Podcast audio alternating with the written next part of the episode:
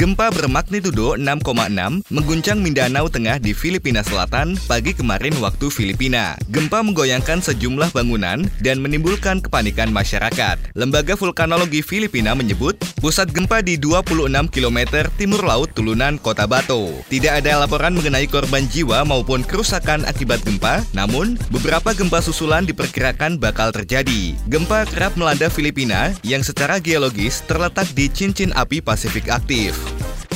Juru bicara Polri Asep Adi Saputra menyatakan tim Densus 88 anti teror akan tetap waspada meski tersiar kabar tewasnya pemimpin kelompok teroris ISIS Abu Bakar al-Baghdadi. Asep Adi mengatakan kematian al-Baghdadi sudah diumumkan dunia internasional tapi kematiannya belum tentu mengindikasikan pelemahan kelompok ISIS di Suriah. Sebelumnya, Abu Bakar al-Baghdadi diyakini tewas dalam serangan militer oleh Amerika Serikat di Suriah akhir pekan lalu.